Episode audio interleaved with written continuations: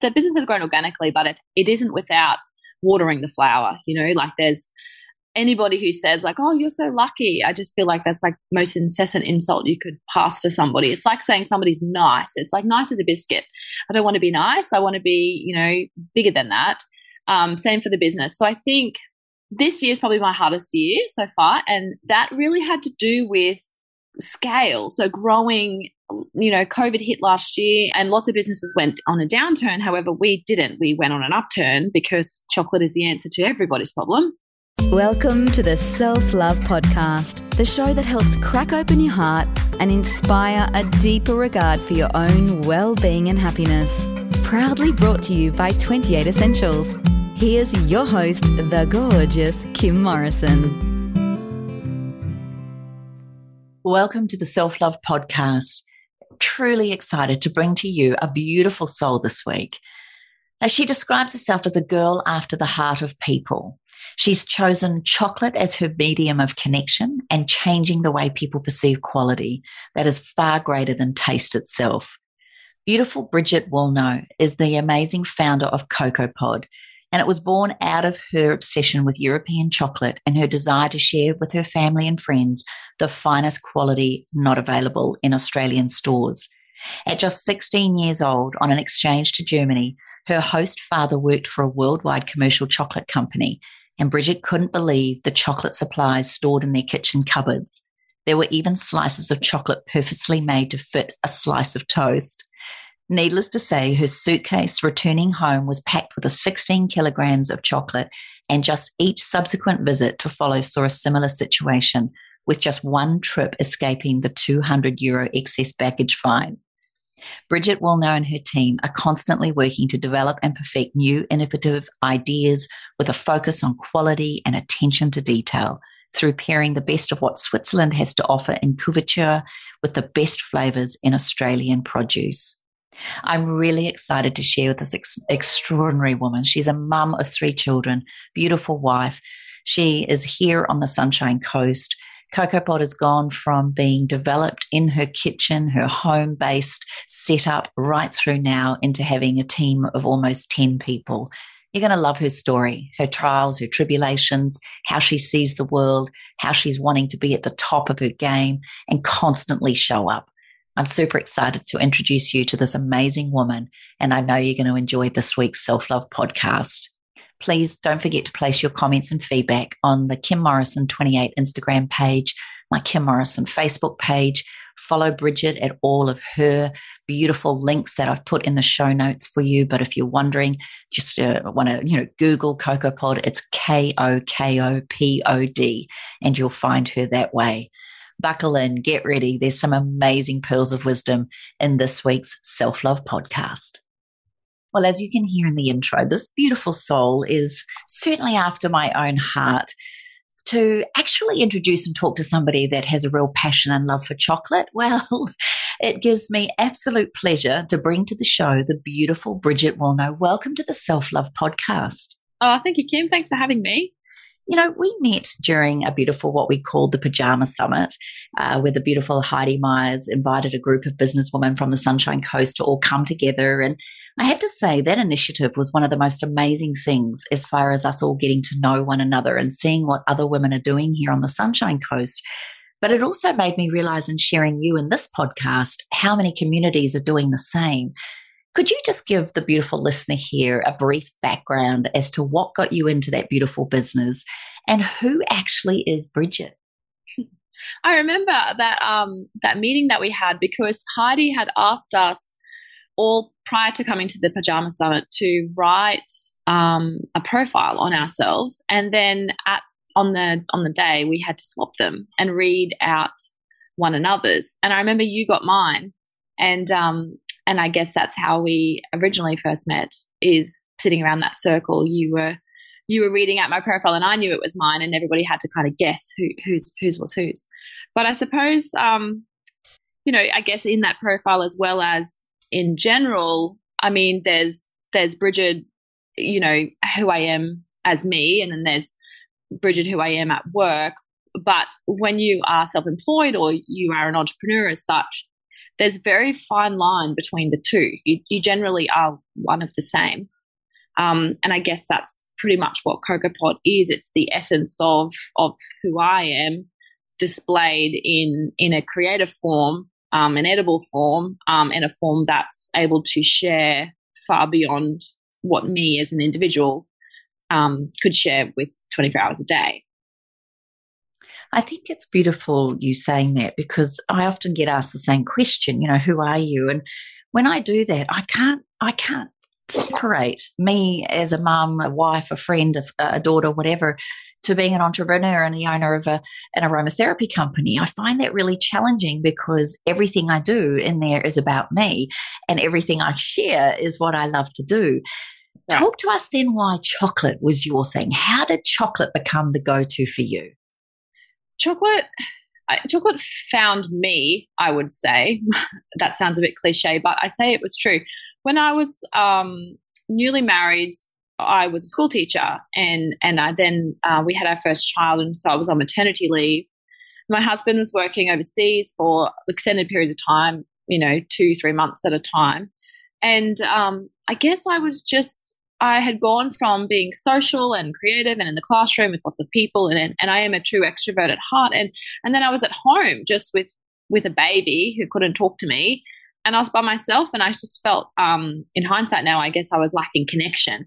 And so what I started to do was make wedding cakes, because, I mean, pastry and baking has always been a keen hobby of mine, and selling them. And then I decided that I wanted to study a little bit more. And so I went and did a bit more skilling up into some chocolate schools around Australia and independently. And then in winter, nobody was getting married. So I decided I would sell the chocolates at the markets in winter and get a little bit more pocket money to buy more chocolate, to make more chocolate and try out on my ideas.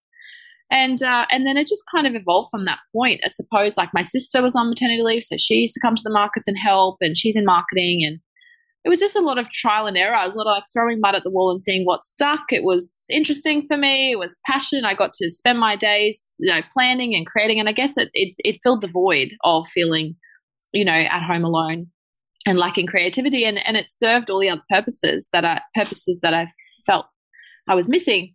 And then it just evolved. We picked up some wholesale, and the next minute we're servicing, you know, 8 IGAs, and I had a registered home-based kitchen, and we were pumping out chocolate. And my husband came home one day and said, you know, this is Willy Wonka's house, and we're just, like, living in it. He was like, we sort of have to decide, are we going to stop or scale? Because right now, like, we're sort of growing out of the space, the domestic space we have. So he was really encouraging about us scaling, and I suppose we didn't really know what we're getting ourselves into, because, I mean, a chocolate company is an empire, right? But anyway, and so we scaled, and so here we are. So we're sort of now grown. We have a commercial space. We're a team at the moment of 8, and we service maybe 300 stockers across Australia and some international prior to COVID. And I guess I really feel like I grew up doing what I love.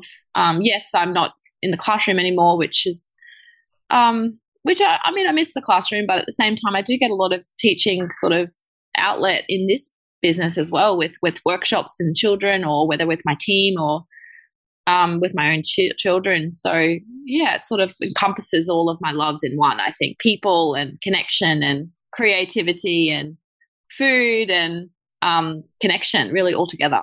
So it's win-win. And it goes so well with every single thing that we all do in our lives. I really want to applaud you. There is many women listening to this who also have a dream, have something inside of them that wish they could take it and be bigger and braver and more bold.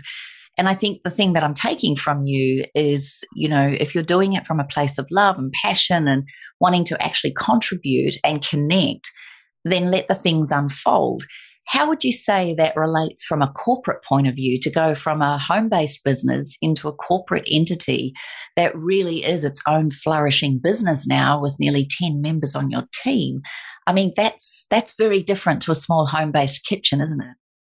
Oh, definitely. I think, I mean, youth and naivety played a lot in that, taking that big risk. I mean, I feel like I'm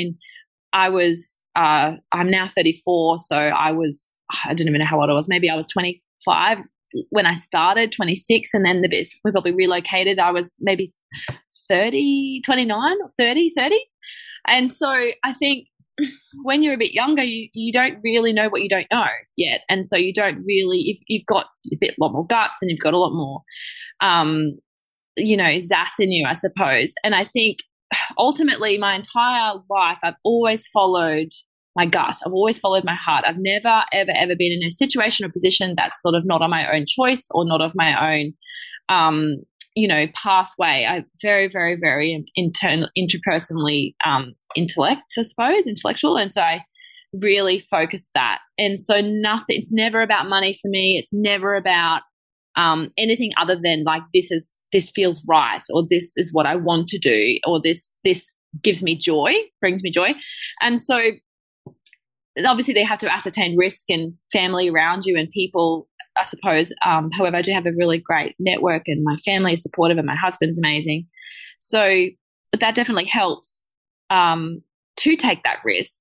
But ultimately to go to that corporate leap, I suppose, you have to really love it. Like that just really has to be the core of it, because there's nothing else that will get you through the shit, I suppose, like the really tough, hard grind that you're going to have to do, or the, when you take on people and staff, you inherit an entire different dimension of work, I suppose, and skill that you need to overcome. And you really just have to love it, the core of it. You have to believe that what you're doing is for the greater good or has a bigger picture that's way beyond you, like way beyond you and your skill and your goals. But it's just, you have to really love what you do, because that's really the only thing that will get you through. I agree wholeheartedly. And you mentioned in there, though, that there has been shit. There is times when it's low. And if anyone was listening to this, they'd think, gosh, it sounds like it just grew so beautifully, so organically, so naturally. But there is a lot of challenge in being an entrepreneur, a business owner, a manager of team, and also a family woman. Talk to us about maybe one or two of the worst times that you've been through. Have you ever been close to shutting the business? Has there ever been a time when you felt, is this really freaking worth it? Have you really gone to rock bottom? And then how have you found yourself out of that if you have? Sure. I mean, that definitely has not grown. The business has grown organically, but it isn't without watering the flower. Like there's anybody who says like, oh, you're so lucky, I just feel like that's like most incessant insult you could pass to somebody. It's like saying somebody's nice. It's like nice as a biscuit. I don't want to be nice. I want to be, bigger than that. Same for the business. So I think this year is probably my hardest year so far. And that really had to do with scale. So growing, COVID hit last year and lots of businesses went on a downturn. However, we didn't. We went on an upturn because chocolate is the answer to everybody's problems, which was amazing. Don't get me wrong. But with non-steady growth comes growing pains. And so that meant we had to, serve a greater need, which meant we need more people. But when you have more people, it's not always, doesn't always mean you've got higher output. Or that's the answer. I think that was my mistake and I own that. I then spent a lot of time managing people, which took me even further away from chocolate than I would have liked, because my job was no longer making chocolate. My job was managing people. And obviously if you don't get it right, if you don't get that bit right as far as hiring the right people or having the right role for the business required to then put the right person in, it's, you spend a lot of time managing that problem, I suppose, and working out where you went wrong and how to learn from that and how to move forward. So I would say this year definitely was the largest growth that we had. We tripled last year in business. So, I've just scaled back down now. So sort of had to work out, the roles that were important and how I was going to keep everything moving forward without detracting from my time, because the business is really, as a founder, it's very core founded on the success of the business is reliant on how much energy I have and how much creativity I have the ability to output and how much time and love I have into putting into the team. So if anything, or anyone, or any opportunity, or any business arrangement that we have with anybody else is detracting from that, it had to go. I called it cutting the fat. It was like we got fat and now we needed to get skinny again, because it's just how I felt like it needed to go. Whether it be right or wrong, I'll probably know in 6 months, but for right now, it feels right. It feels like it's the right thing to do. So yeah, so that's probably been the hardest thing. The second hardest thing I feel like wasn't so much having to do with the business, but I feel like it definitely shaped my life. It shaped my pain threshold. It shaped my skill set. It shaped my mental load, like my mental ability to carry a lot. And I guess that was probably childbirth. And I think I discussed this in the profile that you read out at the Pajama Summit. But I have had 3 children now, and they've all been drug-free, natural labors. But my first one was extremely long, and I was 24, and I guess that really gave me the fire that I could do anything. It really signified to me that if I could do that, which was horrendous, by the way, I really, like, everything else seemed less. Everything else seemed not that hard. And I think that really is testament to getting this business to where I've got, because nothing feels that hard having overcome like a significant challenge like that. So yeah, so I say they were probably like 2 pivotal years of my life. Yeah, I can hear that. And I just want to go back into that then a little bit more, because for many women thankfully in this day and age, we are respected in the business world. We do have an impact and we certainly have a role to play, but we're also mums and we're also wives. How have you managed the role of entrepreneur, like you say, team manager, mum and wife, maybe daughter, sister, friend, and all of those things? Is there a secret formula? Is there something that you think is the ultimate gold ticket on how to be the best that you can possibly be in all those roles? I think you just have to meet people where they're at. So, educating your family and friends and loved ones that, like, if I don't have it to give today, don't ask me to give it. It's like the energy or the love or the passion, and you need to show up every day, and you need to action intent. However, there are days where, yeah, I'm drained or I don't have it. You can communicate that in lots of different ways, whether it be physical, like a hug or a tear or a smile or a cuddle. It's about communication. But I think I really intend in my life to meet people where they're at that minute, at that moment, whatever they're able to, articulate or capable of achieving at that minute. And I guess I ask people to do the same, because there are days where you drop the balls, but there are days where it's great and it's fun. And yes, strategies that I've used to actively get the best out of every day are things like we moved our house the closest we could to home and school, and we situated the factory and the school for my kids like really close together, so that we weren't spending time commuting like we were prior, and we weren't losing hours in the day to do those things. My husband, he works FIFO, so he's away part of the time, but he's also home some of the time. So we've changed his roster a little bit so that it suits a bit better with the kids, and he can help, and be around as well. And then I guess other than that, it's inviting people to share your journey. So, they're part of it. They don't feel like they're competing for time for you. They're just part of your milestones. They're part of your, because really, like I said earlier, like Coco Pod is me.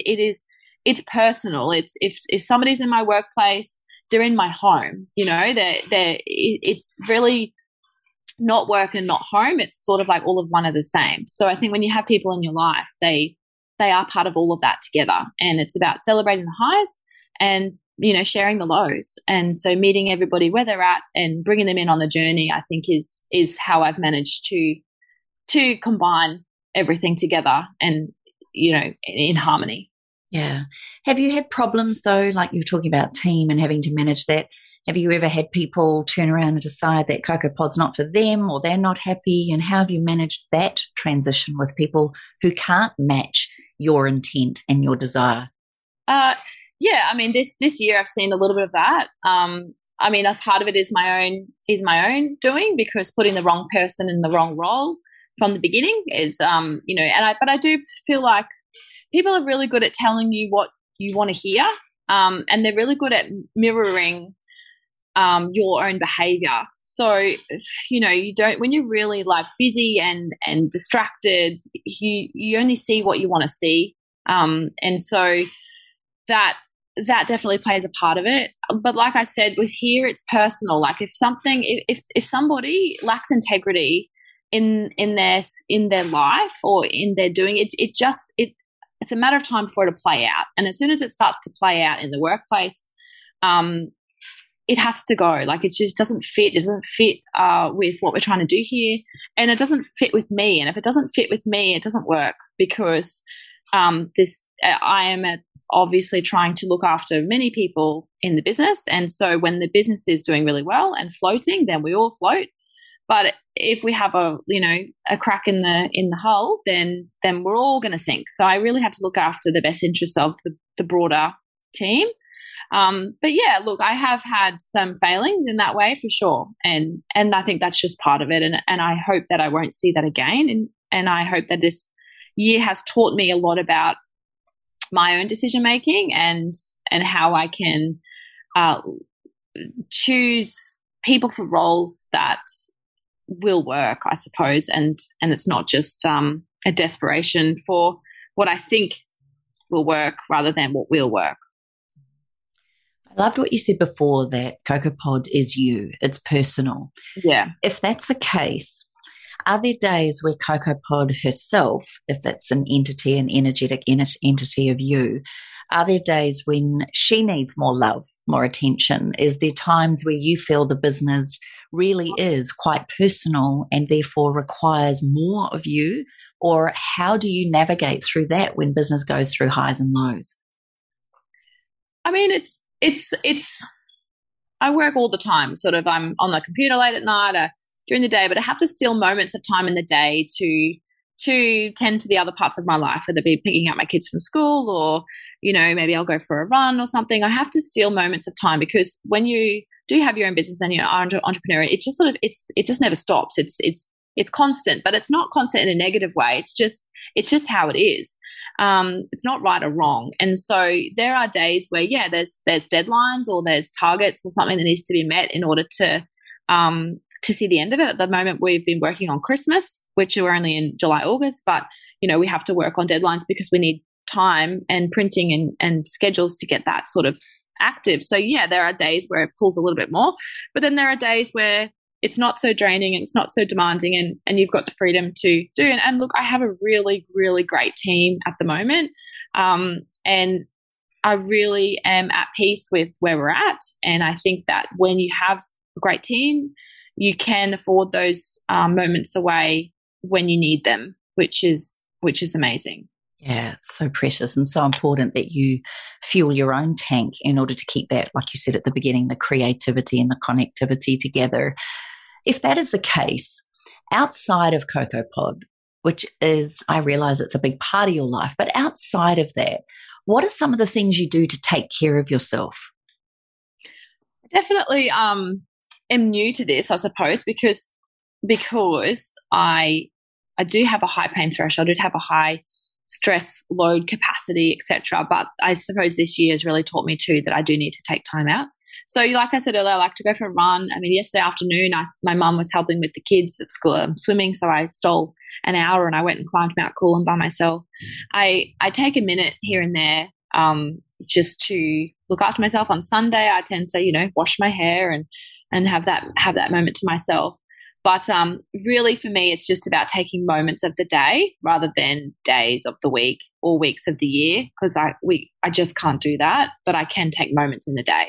So I will steal 5 minutes extra in the car before I walk into work, or, you know, take some time to I pretty much just like to exercise, and like exercise outside is pretty much where I find the most peace, I suppose. Yeah. Well, also too, it keeps you charged. It's a great thing. You release a whole lot of endorphins. We think, I don't know, for me, going for a run or a walk, you might be the same. No one can get me.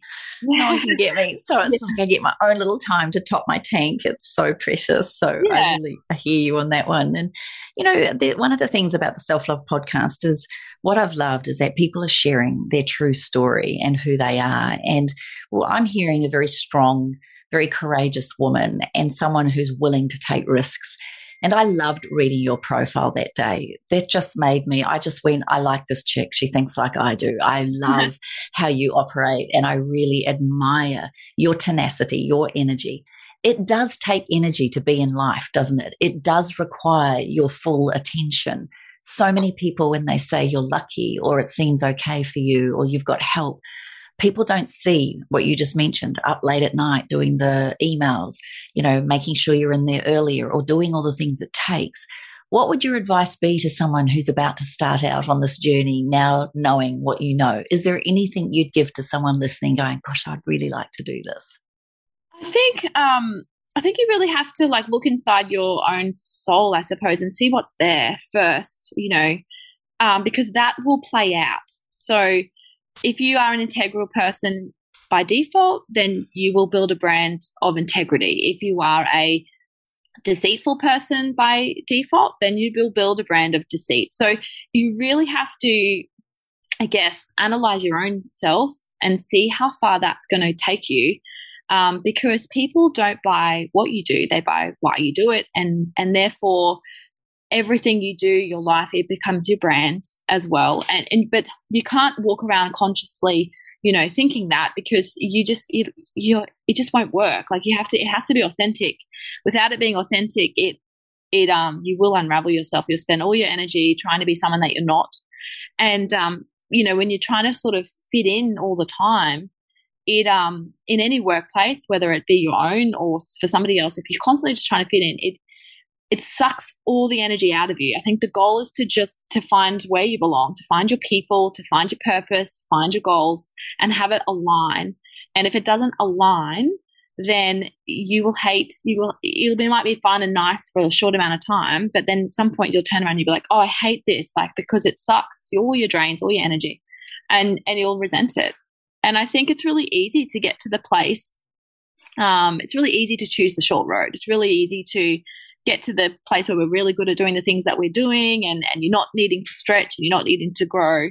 But for me personally, that's not my place. Like I like to be around people who grow me, stretch me, make me think openly and forwardly and broader. I think that's a famous saying. It's like, if you're the smartest person in the room, then you're in the wrong room. And I really love that. And so for me personally, it's all about growth and learning and moving forward, and not looking back, and actively learning from your mistakes, learning from your decisions, sort of creating a path, I suppose. And it's my husband always says, like, if it was easy, everyone would be doing it, and it's not. And that's why sort of there is only a certain amount of people that can cut the shit and move forward. And that tenacity that you discuss is part of that, and just integrity, I suppose. But I think as well, like having grace. So, I mean, grace is all about making all your mistakes serve a purpose, and therefore you don't have anything to hide. There's no shame in that.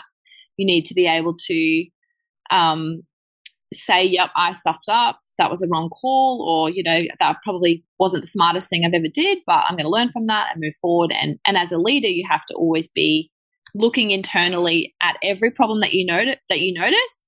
You have to look in, rather than blaming or shaming, you have to look inside and be like, where did I go wrong there? Like, how can I change that? How can I fix that? How can I encourage people around me, or whether it be your consumers for the brand of chocolate, or whether it be your team or anyone, or your family, how can I make that better next time?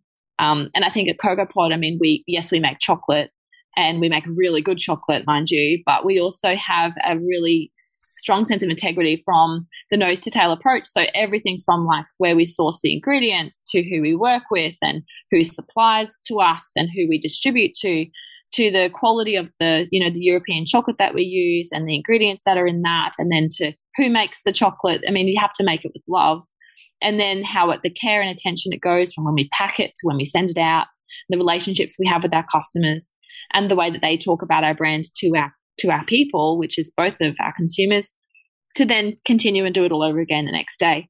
And I guess that's testament to generally the leader, and that's me, and that's how I live my life. So that's, I think, to encourage anybody who wants to start, I think you need to really look at yourself internally first and see, like, do I have the skills or qualities probably more so, do I have the qualities that could take me far? Because skills can be learned. There's no question to that. And if you don't have the qualities yet, can I choose to step up and into those qualities? And if you want it, you can choose it. You don't have to have it inherently, but you certainly can choose it for sure. But I guess you have to have that conversation with yourself first. Brilliant advice. I don't know if you've seen the film Like Water for Chocolate. Have you heard of that film? No, it's a film that I was shown many years ago, many years, like decades. It was made decades ago. And it's about a young couple, Pedro and Tita, I think their names are. It's all done in subtitles. But she has this absolute love and falls in love with him, absolutely falls in love with him. But she can't have him. She's the youngest, so her dedication is to look after her unwell mother. She cannot be with him. So Pedro decides to marry the older sister so that he can be close to her. It's a great story. It's so cool. Yeah. Anyway, the grandmother knows the whole thing.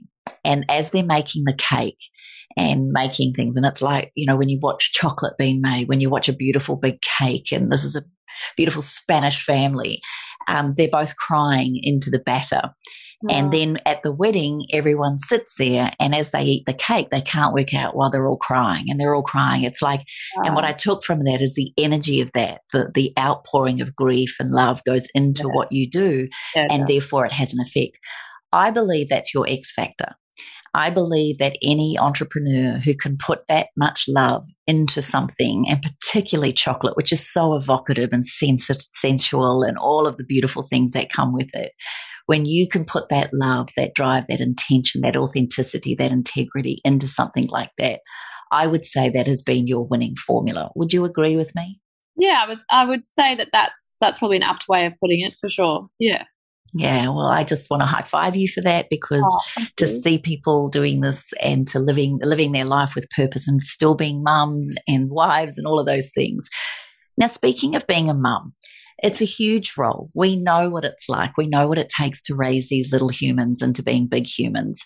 What is your decision around, or the way you make decisions around how to raise your kids? How do you get them to grow through what we're all going through at the moment? How do you inspire them to be the best version that they can possibly be?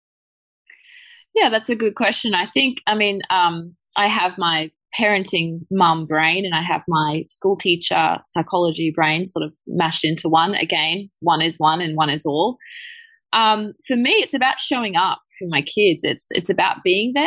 And Dale, my husband and I, we've aligned our lives so that we can be present as much as possible. So when there is something that needs to be discussed, or they have a moment, we're available to them, I suppose. And just, demonstrating love in our actions. So it may not always be words. It may be, acts of service or doing something, or touch or something. The five love languages is sort of something that we practice in our house. And we guess we just, as I parent, it's communication and talking to them about the whys, not just the rules. I mean, we don't rule with iron fists in our house. We certainly are all part of the conversation. And their children understand clear boundaries, but why the boundaries are set there in the first place, and the importance of them. And as they grow up, like, we have really great kids. We have a 10-year-old and a 6-year-old and a 3-year-old, and they are very encouraging. And the other week we climbed Mount Coolum, and which is near to us. And my 3-year-old was on my back. She climbed a little bit of the mountain down the bottom, and then once we started to get up the steep, she hopped in the carry, and I climbed her on my back. And obviously that's tough, right? Like, she's like 15 kilos. But the whole time she was like, "Come on, Mum, you can do it. You're not going to give up, are you? You're not going to give up." And then at times I had to have a rest, and I sat on the rock, and she'd be like, "You're just having a rest, aren't you, Mum? And then you're going to keep going."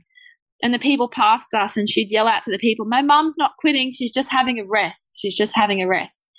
And I got to the top, and I felt so proud that my own parenting was being reflected back at me. I mean, obviously, like that, you know, that you can't plan that, but that was my parenting being mirrored back in her. I mean, she's obviously learned that, and I felt like that's a true sense of that, just encouraging and being present and just showing up and not letting, I guess, the easy way out be an option. Sort of like, yep, take a minute if you need it, take a breath, but then we're going to keep going. And she was saying that to me. So I think that's sort of a lot of what we do with our kids, and also I do with my work as well. Yeah, it's a beautiful balance, actually. And the same token, when our children yell at us, or when they melt down, or when they're not doing great, I don't know if you feel the same, but it's often a reflection of where I'm at too. And I think if we can take a breath in those moments and realize that mummy's tired, I don't know if you say this, but I've always said it to my kids, I've never been a 46-year-old woman when I was that with a 15 and a 16-year-old child. This is new to me. This is new to you. You've never had a 46-year-old mum and been 14 looking out at the world. So it's actually new territory we're all in every single day. Exactly. And I love the fact that you say you make the family part of the decisions and the why. If I could ask you that real personal question then, why do you do what you do? Yeah, I guess that is a good question. I mean, it's hard to sort of encapsulate it in like one sentence. I would just say that I do it because it feels right. I wake up every day and I love what I do. Even all the pain and all the good all together, I still love it. And I think that's when it feels right. It just feels like I'm working towards something that's bigger than me. Working with people that are like-minded, opportunities that can stretch us all. And it's just not about settling. Like, it's just, I don't want yesterday's news. Like, I'm at a race for the top, not a race for the bottom. And I think my why is just, why not? Like, I've come this far based on tenacity and integrity and values, and why not? I mean, yeah, it's worth it, I think. And my why probably is as much of wanting that connection to be multiplied the way I feel it in a small sense. I want the world to feel it in a big sense, and obviously I can't do that. There's only one of me, but through a business or through a corporate entity, we can magnify that and have it multiplied, and everybody can feel it. So that's probably my why. Beautiful. And I want us now to go back to that amazing, let's give Heidi Meyer a big shout out when she brought this group of amazing entrepreneurial women together. None of us knew what we were coming for. It was, I think, 3 nights, 4 days. We had hot chocolates at nighttime. We had amazing speakers. We had beautiful food. We had one gorgeous man with us, the beautiful Martin. The community, you've talked a little bit about connection. Did that bring you into a whole new sphere? Was that a pivotal point at all for you, or was it a reminder of what it means to be around like-minded souls who are entrepreneurs and out there as well? Yeah, I think the key to that weekend especially was I feel like most of us, certainly I did, showed up without knowing what we were showing up for. It was this, Heidi sent us all an invitation in the inbox. I looked at it. I thought, oh, sounds cool. I could do with a couple of days away. I said yes. Didn't even really know what I was saying yes to. I Googled everybody's names the night before. I looked them all up in LinkedIn and looked their profiles, but I didn't really know like what it was the first of the summits that had been had. I usually like to go places with somebody, but I showed up on my own. And I think that was the secret. It felt right. Felt this, it's like it looks good. Feels good. Yeah, I'm just going to go. Like, not going to give it too much energy to start with. I'm just going to show up. And I feel like we all just showed up, and we showed by doing that, we were less calculated and we were more raw in who we are and what we're doing, as opposed to the why of, showing up there with intention to get something out of it. We all got something out of it, but it was to our truest self. And I think Heidi probably didn't even realize what she was starting either, because, I mean, she just put out what she felt was right at that time. And then the response was a whole heap of people that connected subliminally to that as well.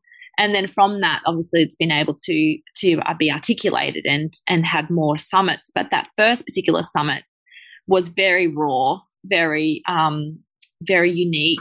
And I did meet some amazing women in that group for sure. And even so, like, obviously I met you, and even tonight, my friend Nadia, she's the editor of The Daily. She's having the launch of the newspaper prints coming back out, and I'm going to that. So there's, even in a day, I'll have two or three of those particular connections that show up in my world. So that definitely was an inspiring week for sure. Yeah, it was incredible, wasn't it? And then to have the likes of, you know, Jeanette Allam-Hill share her story and to be the Telstra Businesswoman of the Year. I don't know if you felt the same, but it was like, I'd heard of her, I'd seen her, but to actually hear her share her story on a couch, basically all in our pajamas, yes, was also really cool. And I encourage anyone out there who has an entrepreneurial mind but is craving that connection is to put it out there, to do something like what beautiful Heidi did. And let's high five her in this moment. Yeah, for sure.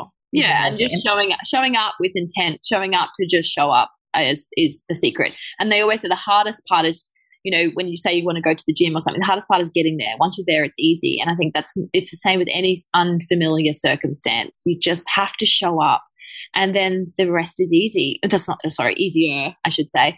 And it's the same with life. Every day you have to show up. You just wake up out of bed and you show up. You say, I'm showing up today. It's a choice. It's an action. Out of a choice in your head, and you need to show up every day, and therefore the good will come. Yeah. I think when you're saying that too, I believe showing up is loving ourselves. I truly believe that by putting us out, even if you don't know, my grandma always said, if you don't know what you're doing, if you don't know what to do, show up and serve. Yes. Show up and serve. And I've never forgotten it. So whenever I felt lost, it's like, who can I go and help? What can I do to support? Mm-hmm. Could I cook my neighbours a meal? Could I go and ring someone like Bridget and say, I'm putting it out there now, do you need a hand in the kitchen? Let me come and make some chocolate. I want to do that with you. But, you know, there's some real amazing energy in giving to others, but more so giving to yourself. What is your definition of self-love? I would agree with that. I think serving is definitely, you need to have a servant heart for sure, because it really just can't be about anything else. It just has to be because you want to be there. And I think when you give, same for giving, serving's different to giving, but when you give a gift, you need to give it without, you know, you don't want the thanks. Like, you shouldn't do something because you want something in return. It's the same for serving. You should serve with a servant's heart that I want to do this for me, and I want to do this for you, and I don't want anything in return. Same for gift giving, same for anything that you do. And that goes with whether it's your team or your family or your marriage or your kids. It's you doing it because A, it feels right, B, it seems like the right thing to do, and C, because it's not about anything other than this moment and serving or showing up or giving in this moment. So I think the action of self-love for sure is about committing yourself to something without any expectations, and meeting that moment as it is in that moment, whether it's with a person or with a task or with a job or anything. It's just about stopping and being. And self-love, I think, will come from that, because you're not sabotaging, you're not expecting anything, you're not sabotaging any opportunity of peace that could come from that. And that's what I think brings self-love. Oh, it's powerful, and something that, as you know, we could tell our children that till we're blue in the face, but unless we're actually walking the talk and living as the example, they actually see anything but that. So it's about being integral as we do this as well. What would you say? I heard an interesting thing the other day. I don't know what you feel about these words, mother guilt. Now, I've always thought they were pretty powerful words that, you know, sometimes we feel guilty. Then I heard this beautiful soul, one of my teachers, one of my mentors, say, mother guilt is just a front for saying it feels better to say that than actually I don't want to be a mum right now, or I enjoy not being a mum 24/7. What's your thoughts around mother guilt? Oh, I guess this is like it's different for everybody, isn't it? And some people's circumstances are a little bit more out of their control than others.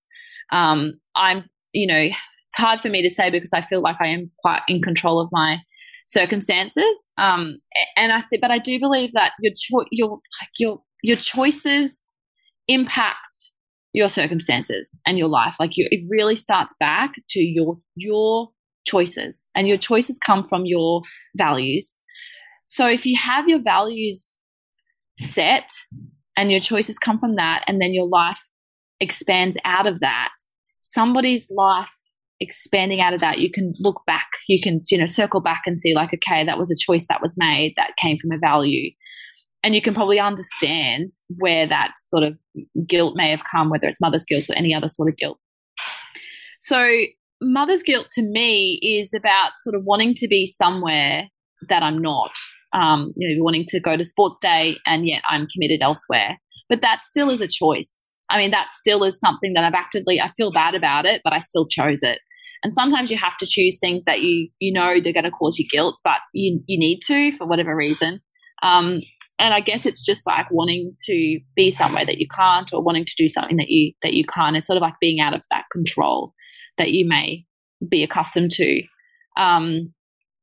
But yeah, I do think that sort of plays out differently for everybody, and it's not for anybody to judge anybody else's sort of version of guilt. It's all the same. It's all relative, right? It's all relative to their own circumstances or their own what somebody thinks is hard may not be the same for somebody else, but doesn't mean to say it's not hard. I mean, it's each to their own interpretation. So I think just meeting people where they're at and listening to them and creating a safe space for them to vent if they are feeling mother's guilt, but certainly not judging or throwing shade at them for it, or comparing yourself, because you may be in that same position soon and need someone to listen to and not be judged for it. So, but I do think mother's guilt is a very broad term for a lot of different things. Yeah, fair call. I love it. It just made me really question, is it, and I think you hit the nail, it's being somewhere else when you want to be somewhere else. And sometimes that's the biggest challenge we as mums have, especially working mums. Yeah, you're juggling a lot for sure. There's even 3 kids. There could be 3 different events on for the same thing, 3 kids. Well, whose do you go to?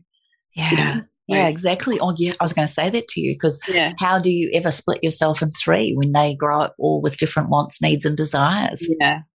Oh, look, I don't know. I guess every day is just different, but I think you have to be attuned to what's who they are as individuals and what's important to them, and then just ascertain, is this pivotal? Is this going to impact if I don't do this or don't go to this? Is this pivotal or not? Maybe something that's not as interesting, that they may not develop an interest as much, or it may be something that's really core. So yeah, just trying to work that out. But you really have to be in tune and connected to your people around you in order to be able to work that out for sure. Mm. One of the things, we're going through a tough time. They say and I keep hearing the word unprecedented, these times that we're in. There's a lot of segregation, division, judgment, which you just mentioned before. There's a lot of fear. There's a lot of things happening.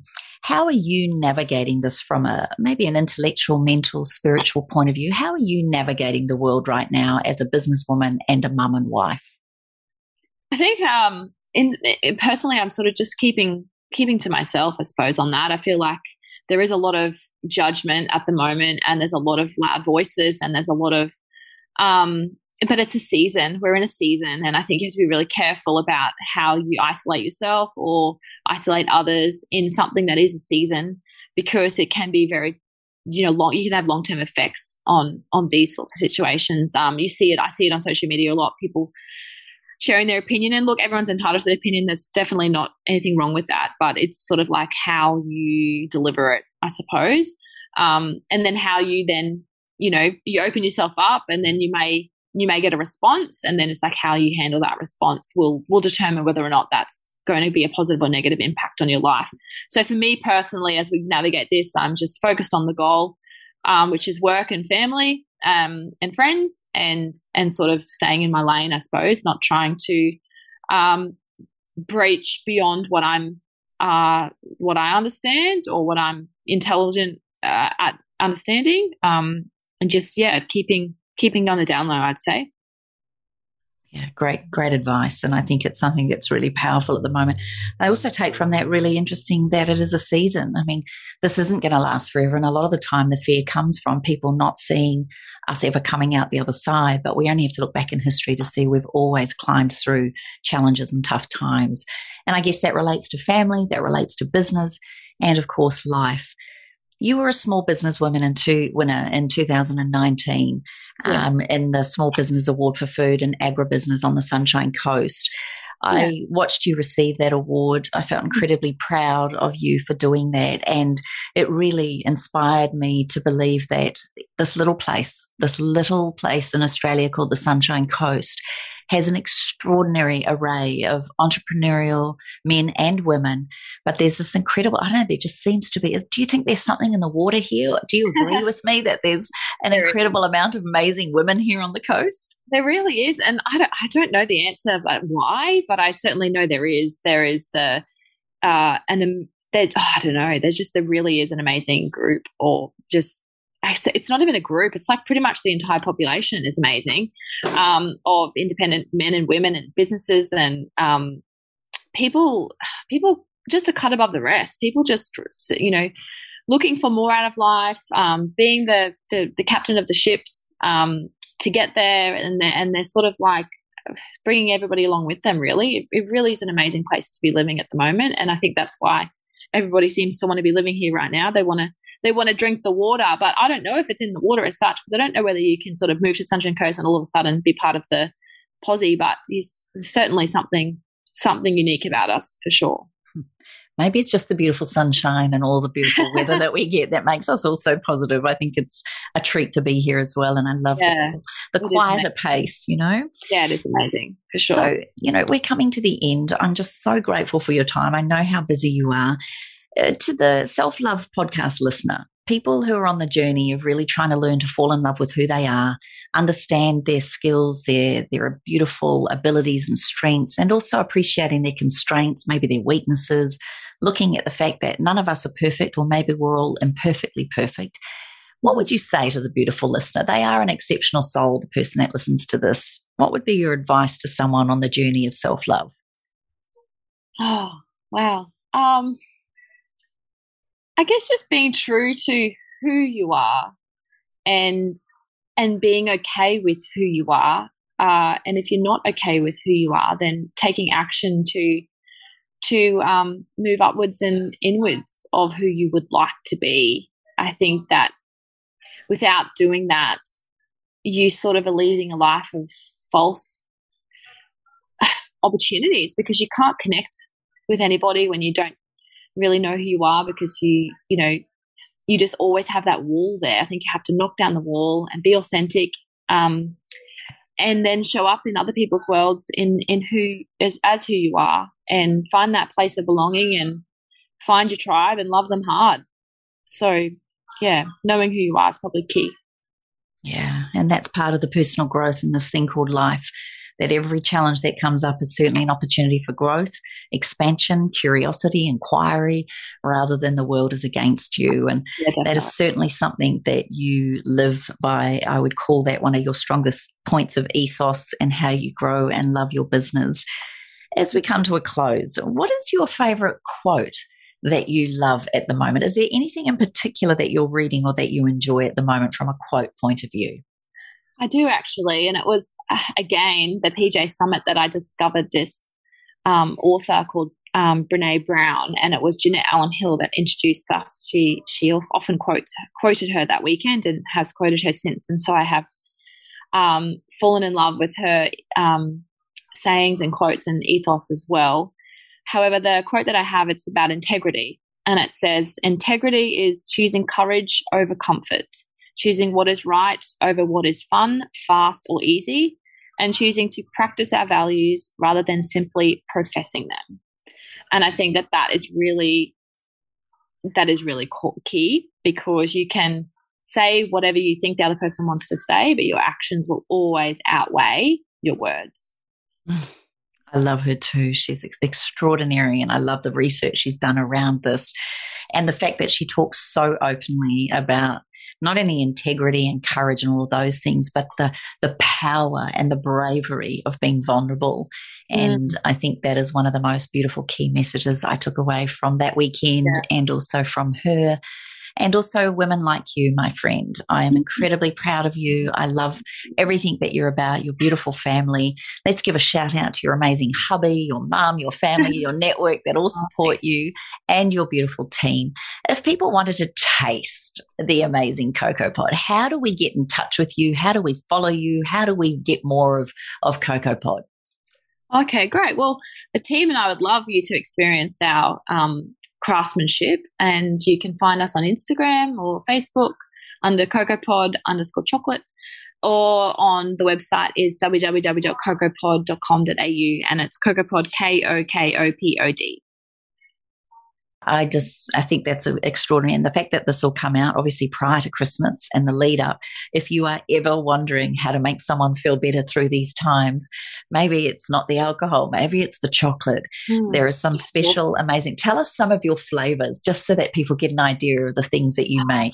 Yeah, well, we do mostly like chocolate blocks, and we also have a significant range of macadamias. So our hero product is our caramelized macadamias, and they're in caramelized coconut or blonde or classic flavors. And then our blocks, we have flavors like leatherwood honeycomb and cookies and cream and salted caramel, and butter toffee we make with some amazing butter from Pépicéa and salt. And then we have a range of chocolates that's designed for cheese boards, so they're called grazing chocolates, and they're a bit more savory, and they've got flavors that are a little bit more attested to cheese and nuts and fruits as well. Perfect, touching on every base. And I have to say to you, listener, if ever you're going to someone's place for a dinner party or you need a quick gift, I'm so grateful that my local store just up the road here, Be Fresh, stocks Cocoa Pod, and that is my go-to place whenever I take a beautiful little aromatherapy spritzer and a bar of Cocoa Pod, and that is my go-to treat and gift for any host or any quick little gift that I want to give to someone. So amazing. I just want to say thank you. Thank you for all that you do. Oh, beautiful girl. Have a wonderful day. Yeah, and thank you again. I'm so proud that I was the one that read your profile at the Pajama Summit a couple of years ago, and I'm incredibly honoured to be on the Sunshine Coast amongst such extraordinary souls like yourself. Here's to you, my love. Here's to all the entrepreneurs out there, all the mums that are doing it as best they can, and here's to constantly and always, in your words, showing up. Thank you, Kim. Thanks for having me. Thanks for listening to the Self Love Podcast. Be sure to write a review and share the love with your friends and family. And head over and visit Kim and her team at 28.com. That's the word 20 and the number 8.com. Take good care.